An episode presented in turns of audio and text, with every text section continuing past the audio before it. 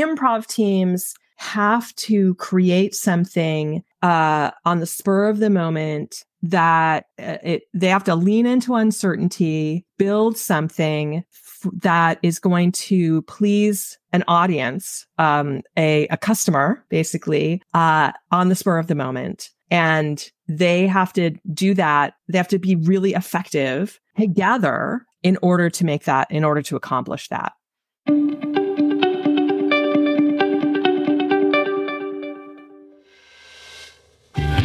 Hello, and welcome to the Helping Organisations Thrive podcast. This is your host, Julian Roberts. This podcast is to provide leaders with insights, discussions, and robust strategies to help their companies thrive. We'll be interviewing business leaders, owners, experts, and thought leaders in the field of business resilience. Do enjoy the episode. Welcome to Helping Organisations Thrive. Uh, today, I had the pleasure of Melissa uh, Dinwiddie. Uh, good morning or good afternoon to you, Melissa. Well, good morning or good afternoon or good evening to you. Yes, that wonderful time distance we have, but the fact that we can do this live and we can do this um, all the way around the world, it's fantastic. I'm just going to introduce you to the audience so they know who you are and what you're about. Uh, you are known as a creative in, in, in instigator.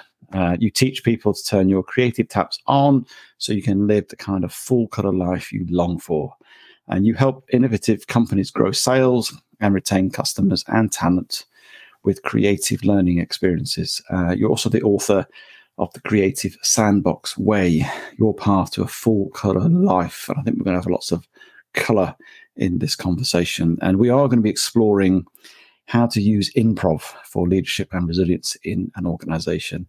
But before we get there, Melissa, uh, what do you love about what you do?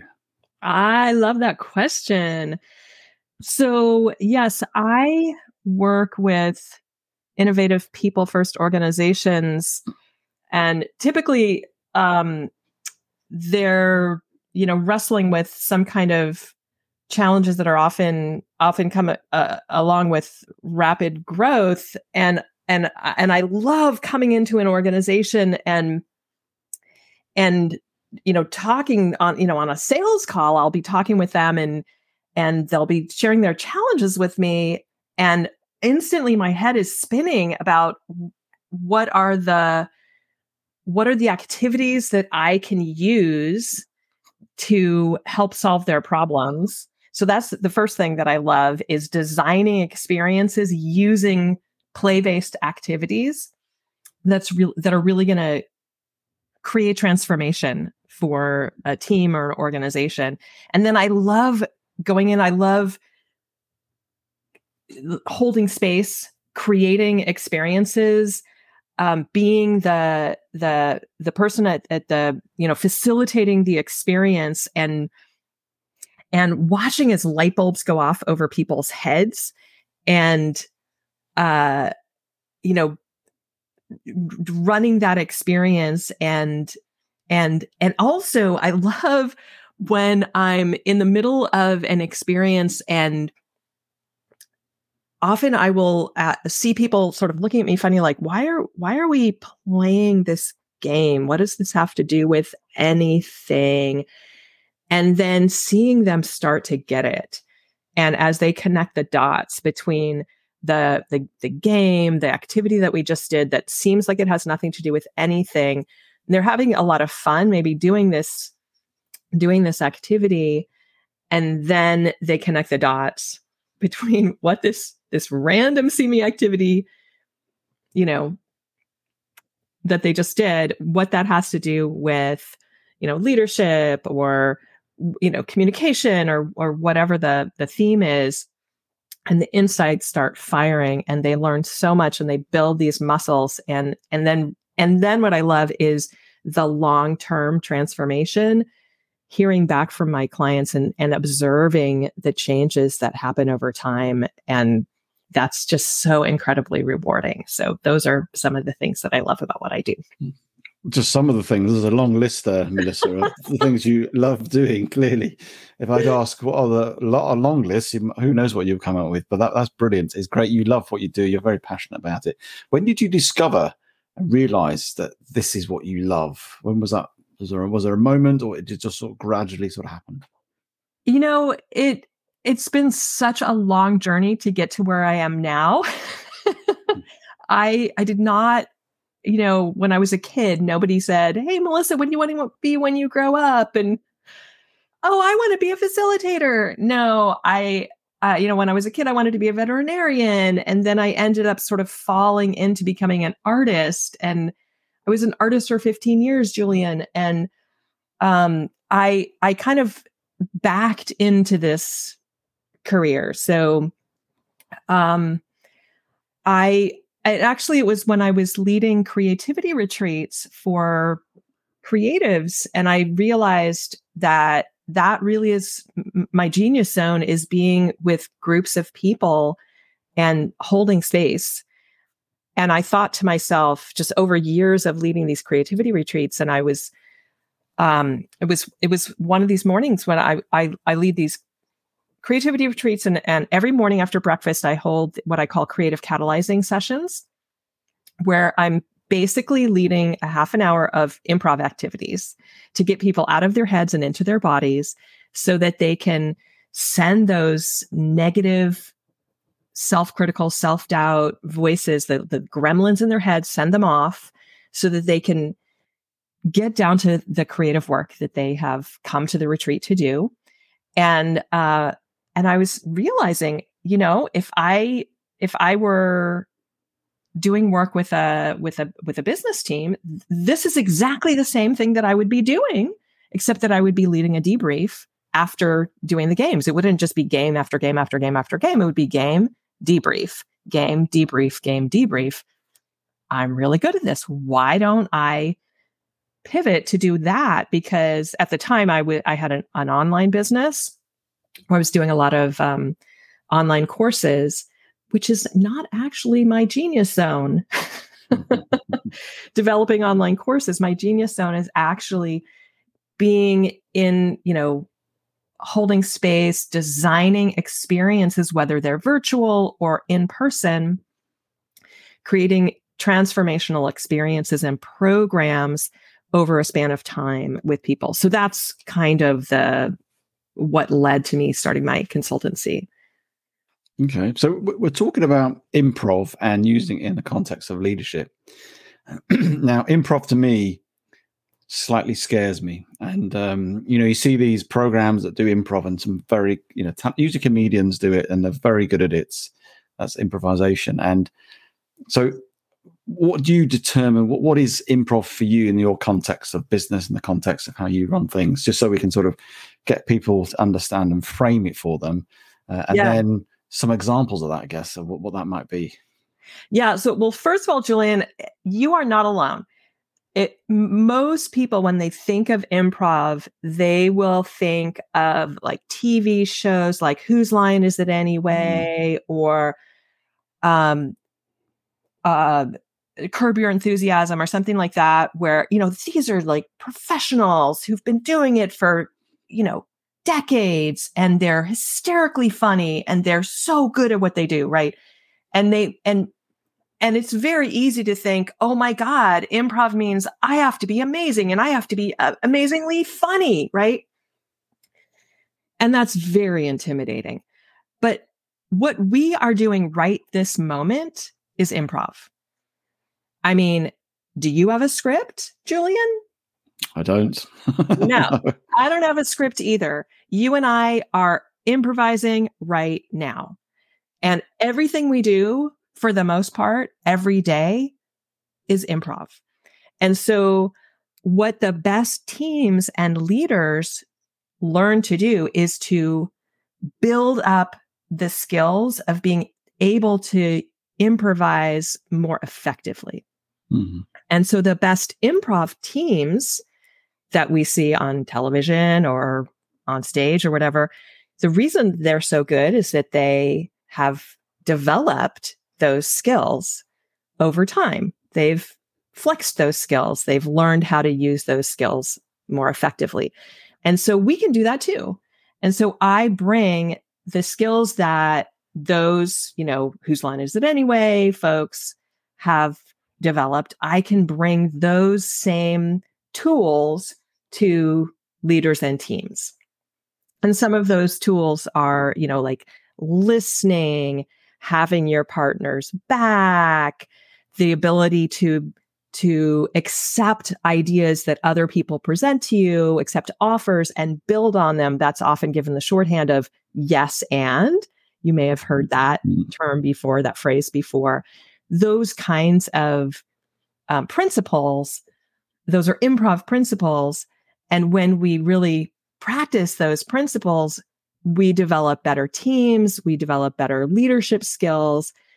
That's why improv teams are some of the best teams around because they really practice those those principles and practice those skills. Yeah, and so give me a, a, obviously you talked about the the the yes and and as an example. Is there another example that you might use in one of your workshops? But also, why building um, improv within your leadership within your teams makes them, I guess, more successful, more more sort of productive. Or there's obviously a lot of things that come through it. So why does that happen by building improv? why why does it building improv make for better teams? Yeah. Yeah, well, if you think about um, improv teams have to create something uh, on the spur of the moment that it, they have to lean into uncertainty, build something f- that is going to please an audience, um, a, a customer, basically, uh, on the spur of the moment. And they have to do that. They have to be really effective together in order to make that, in order to accomplish that, which is this, essentially the same thing that any high performing business team is going to have to do as well. So they're practicing the same skills that any high performing business team has to do. And in order to accomplish that, they have to listen to each other really well. They have to collaborate really well. They have to have each other's backs. They have to support each other really well. They have to make each other look good. That's that's an improv principle right there. Make your partner look amazing. Okay. Else, okay, so it's not about obviously the who line is anyway, which is obviously that's all about playing to each other's strengths and building upon each other. I guess that's the whole essence of how it works, isn't it? And I guess it's that principle, isn't it, of not trying to pull somebody down, but actually trying to help them them to help you. I guess is that how it's what the principle works? Absolutely. If you're on stage, if you've got a, a team of improvisers who are on stage together, and you're trying to pull each other down, the whole thing's going to fall apart. But if you're actively working to make your partner look good, make your scene partner look good, everything's just going to continue to get better and better and better. And imagine if all the business teams out there were doing the same thing. If you were thinking about how can I make Julian look good? And if you, if Julian's thinking, how can I make Melissa look good? Then the team is going to continually shine.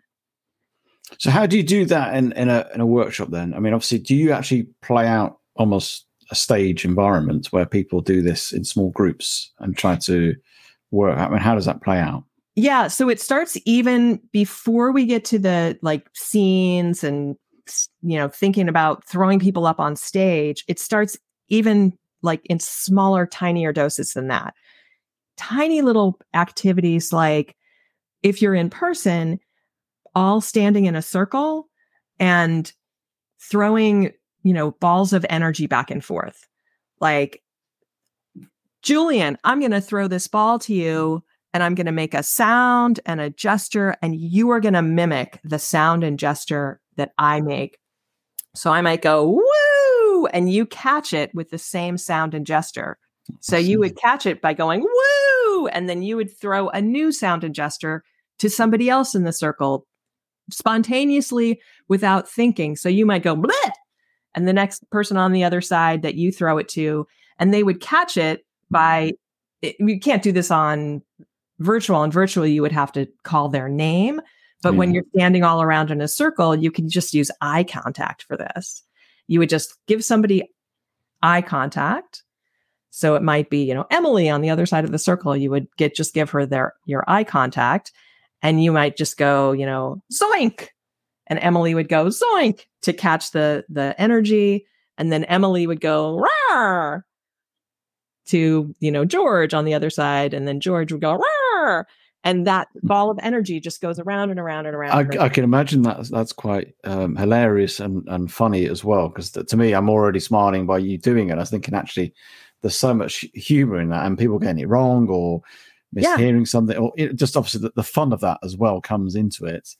But also, it feels to me there's a you're almost creating some sense of vulnerability as well within that. Absolutely. Context yeah. Which I guess, I mean, do you find at the start of the session, everybody's a little bit sort of rigid and slightly awkward, depending on the team, I guess. And then it starts to loosen as people start to realize we're all doing this and we're all looking silly and stupid, but it doesn't matter. It's all fun. Does that sort of happen? Yeah, absolutely. Absolutely. And and it it does definitely depend on the group and the culture within the group but that is a, a really big part of it is people allowing themselves to be vulnerable with each other and that's mm. a you know that's a really big part of team connection and you know the bonding the the belonging signals and the bonding signals that that you know are really important mm. with any team because it, it's it's psychological safety isn't it so that's where yeah. vulnerability is sort of rewarded isn't it it creates that sense of i can do something slightly out my comfort zone they're not going to laugh at me. They're going to support me. They're going to be there, and I'm going to do something a bit crazy here, and, and it's going to be okay. I feel safe. Here. Yeah, yeah, and you know, we, we start with things that are less um, intimidating and easier for people to step into. I I wouldn't start them with something that requires, you know, huge vulnerability right off the bat and then, you know, we ramp up the vulnerability as we go. So you obviously, it's interesting. You already mentioned things like, you know, it creates connection. Um, you have people's backs, you support each other, you're almost cheering each other on.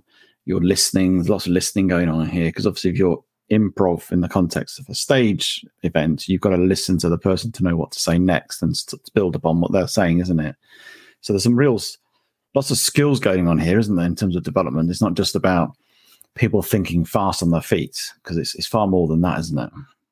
Yeah, and the listening, it's really interesting. And in if you think about an improv scene, it listening actually encompasses so much more than just listening with your ears. It's really listening and awareness because anything that happens on stage is or even in the audience, anything that happens in in the in the room is it just happened, right? The audience is aware that it just happened. So you need to take that into consideration and you can't just ignore that it happened.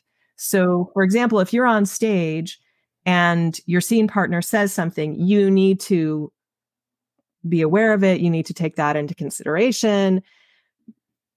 If your scene partner says something and then moves in a certain way, you need to be aware of that. If your scene partner says something and then somebody else walks on stage behind you, they may not have said something, but you need to be aware of that.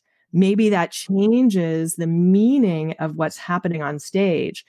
If somebody in the audience coughs, maybe that is something that you're going to bring into the scene in some way that you know all of these things just happened you don't need to ignore them and it's the same thing with you know whatever's happening in your in your business team listening is so incredibly important hmm. so it's it's all you know listening and awareness um and so we, you know there are lots of exercises that we do that we can do that i have in my you know in my tool bag around around listening and paying attention listening and awareness and it, seems to me and, and, we've touched on it before that, that, there's a lot of fun that goes with this as well yeah. and which is obviously um, what you seem to like and and it obviously breaks down barriers but also it's using that play and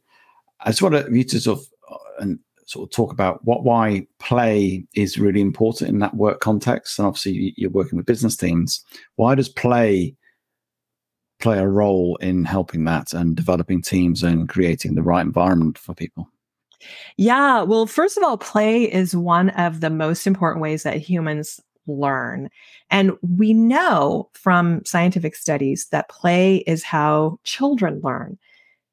And here's the thing that doesn't stop at puberty. Play is how humans learn. It's how we continue to learn all through our lives.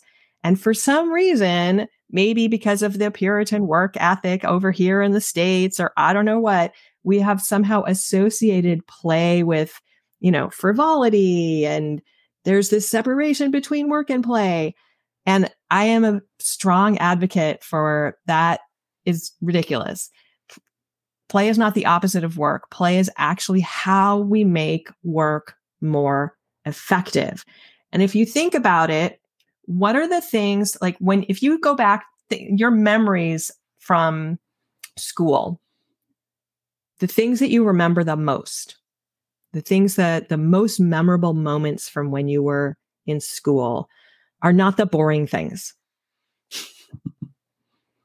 They're the you know the fun things or the the most emotionally you know um the moments that have the most emotional power right? So when we can make our learning moments fun engaging emotionally impactful that's what those are the moments that are going to be sticky. That's the learning that's going to be the most sticky. So it only makes it only makes sense to make our our trainings, our you know, any kind of learning and development to bring play into it is is only makes sense. So it's the reason that I bring play into the work that I do is because it it has better results. So are you just thinking is play just used as a facilitator for you in the context of training, or can play play a role in all our business activities? And how how does that work if it is part of that? Well, I'm a big advocate for bringing play in wherever possible. So I I well I use play uh as every time, you know, however I work with my clients, I try to make everything as play based as possible. And also, you know, I I advocate look at your look at your business, look at whatever it is that you're doing and how can you design it to be more playful. Okay. That's quite a challenge, isn't it? How to sort of create that playfulness, but also this obviously there's sometimes on the business seriousness in terms of how you deal with clients and the topics you might be talking about is how you incorporate. I get it in the context of training, and you know I've been in many training contexts where they've tried to use games and fun things to try and create, I guess, the sticky learning mindsets and sort of meaningful and things that will um, be enjoyable as well. But trying to put that into a work without making everything all jokey and fun, which feels a bit sometimes inappropriate, can be quite a challenge, can't it? Yeah, and I, I think it's a it's a different way of thinking about it because it's not the way that I look at it. It's not like let's make everything jokey and fun, but you know, how can we design it so that it's um it's play to you. So uh Dr. Stuart Brown wrote a fabulous book called Play, and he talks about the eight different play personalities. And what's play to you might not be play to me. So, for example, for some people, collecting is play. And for some people, movement, different kinds of movement is play. And for some people, like I'm what he would call the art, I think he calls it the artist. And for me, like any kind of making things, I like to paint, I like to draw, I like to make music. For me, that's play. For other people, competition is play. So, how mm. can you design for you what your play personality is? How can you design you know, more of that into your, you know, your life, your business. Mm. And it's going to be different for different people. Like I, like competition for me doesn't feel playful, but for my nephew, oh my god he loves to compete. He wants mm. every game he he wants to make it competitive. I don't like that but he loves it. So it, you know all of those things come into play. See how i did that? So this is just not about obviously we, we talked play in the context of, of learning. This is about playing every day to make it you be more effective more impactful. The fact that your your nephew likes competition and that in some contexts some people competition will really help them drive sales or go and hit the target all that sort of stuff competing with other people in the company in, in, a, in obviously a healthy way. Um, but then other people like yourself who needs, needs to be more have time to be more creative and use like as you say drawing and various other factors. And that aids you in how you operate and help, makes you more productive. Is there some science behind that as well in terms of why playing helps you in that way? Um, you know, the I don't know so much about the science, but I know um, Dr. Stuart Brown has these play personalities, and I'd have to go back and look at his book in terms of the you know his scientific research around it um yeah i can't speak to that but but i think that if you if you want to bring i think it's something that you can leverage mm. in terms of you know it's it is individual and you know everybody has certain play personalities that they feel more resonance around. So, yeah, it's something worth worth looking at. Yeah, because I've I think I've read that people who like just playing in the sea, just going in the sea with some friends and just jumping about, um, which is just almost there's no real um, point to it, but it's just been playful or hitting a ball together and it apparently makes you really incredibly in the moment and very much more mindful. Uh, and we know by doing that, it, it connects more the, the, prefrontal cortex, which starts to create that sort of, you know, logic brain and creativity and everything else that comes from that. And I think it's really helpful. And obviously, most people who've been playing around come back refreshed in that context, as in they think, oh, I feel completely because I've sort of lost myself a little bit in the moment. In fact, probably in the moment more than any any time I think there's real sort of value in it. And it's trying to get people into that place, whatever it might be, using their personality that can really help them become more mindful in a way that's not just sitting there meditating and yoga, which is obviously another way of doing it, um, yeah. isn't it? Yeah. Well, and I do know that there have been st- scientific studies done around the benefits of. Uh, there was a scientific study that looked at how to improve your willpower and your patience and your focus. And it it showed that one of the best ways to do that is to get yourself into a state of flow, to, you know, a- anything that that gets you um that engages your interest so for you know which can be different for different people right so that might be mountain biking it could be drawing or painting it could be um, you know jumping about in in the sea right anything that helps you lose yourself mm. and get into that state of flow and get anything that re- engages your interest whatever that might be actually gives energy back to your brain mm. so it, those things are often things that we think of as frivolous, right? And mm-hmm. unimportant, that they're time wasters. In fact, you're giving energy back to your brain, and it is mm. never a waste of time to restore energy to your brain. So, this was really huge when I learned this. Mm. This is science. This is science that mm. proves that you are restoring energy to your brain when you are doing something that engages your interest and puts you in a state of flow. So when you start to feel guilty that you are wasting time doing that thing that you love to do, but you don't let yourself do because it's a time waster, remember that it's actually restoring energy to your brain.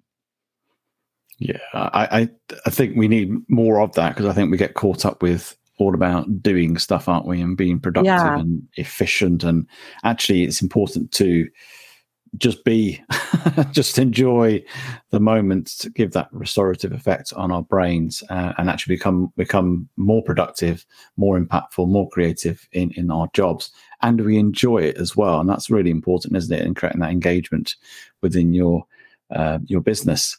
What are the obstacles that you perceive have you faced when you go into a company who wants to engage in the whole play or improv? What, what are the sort of obstacles get in the way of it sort of happening and being used in a way that's uh, to make it more powerful? What, what sort of stops them or holds them back? Uh, you know, the biggest obstacle that I face, honestly, is companies not willing to make time. Hmm. That's the biggest challenge. Um, you know, transformation takes time. And I can come in and I can do, uh, you know, an hour session, a 90 minute session. That's great. You know, they'll, they'll have some impact from that. Mm. But the, the most impact is going to be when I do a program, you know, and spend a year with you. And that's, that's going to be that's going to be the best bang for your buck. And getting companies to really make the investment for that kind of thing is is always a challenge, you know. Yeah, it's the it's the short termism, isn't it? The something we we pay for something intervention and we want a result within the next few months, and that's how they sort of live by the quarter. And actually, we need to think a bit more of a longer term, as you say. Uh, right. I, I, have similar challenges as well in terms of working with businesses you know you come in and they expect a few sessions and then things to be completely overnight success it doesn't quite work like that things take time right. to bed in and cultures and behaviors takes time to build and new habits and everything else um, it's fascinating conversation melissa and understanding more about play improv uh, I hope we've um, improved enough uh, and on this conversation. and um, if people want to connect with you and get in touch with you, uh, what's the best way of doing that? Well, I I post a lot on LinkedIn, so that's always a good place to find me. I'm at Melissa Dinwiddie there. And my website is creativesandbox.solutions. Excellent. Well, really thank you for your time today, Melissa. Thanks so much, Julian. It's been a pleasure. Thank you for taking the time to listen to this episode. If you do like this episode, then please do rate, review, and share with your friends and colleagues. As a coaching practice, we coach high performing leaders and teams with extreme ambitions. We'll help you to go beyond what you believe is possible. If this sounds like you, then let's have a conversation with me.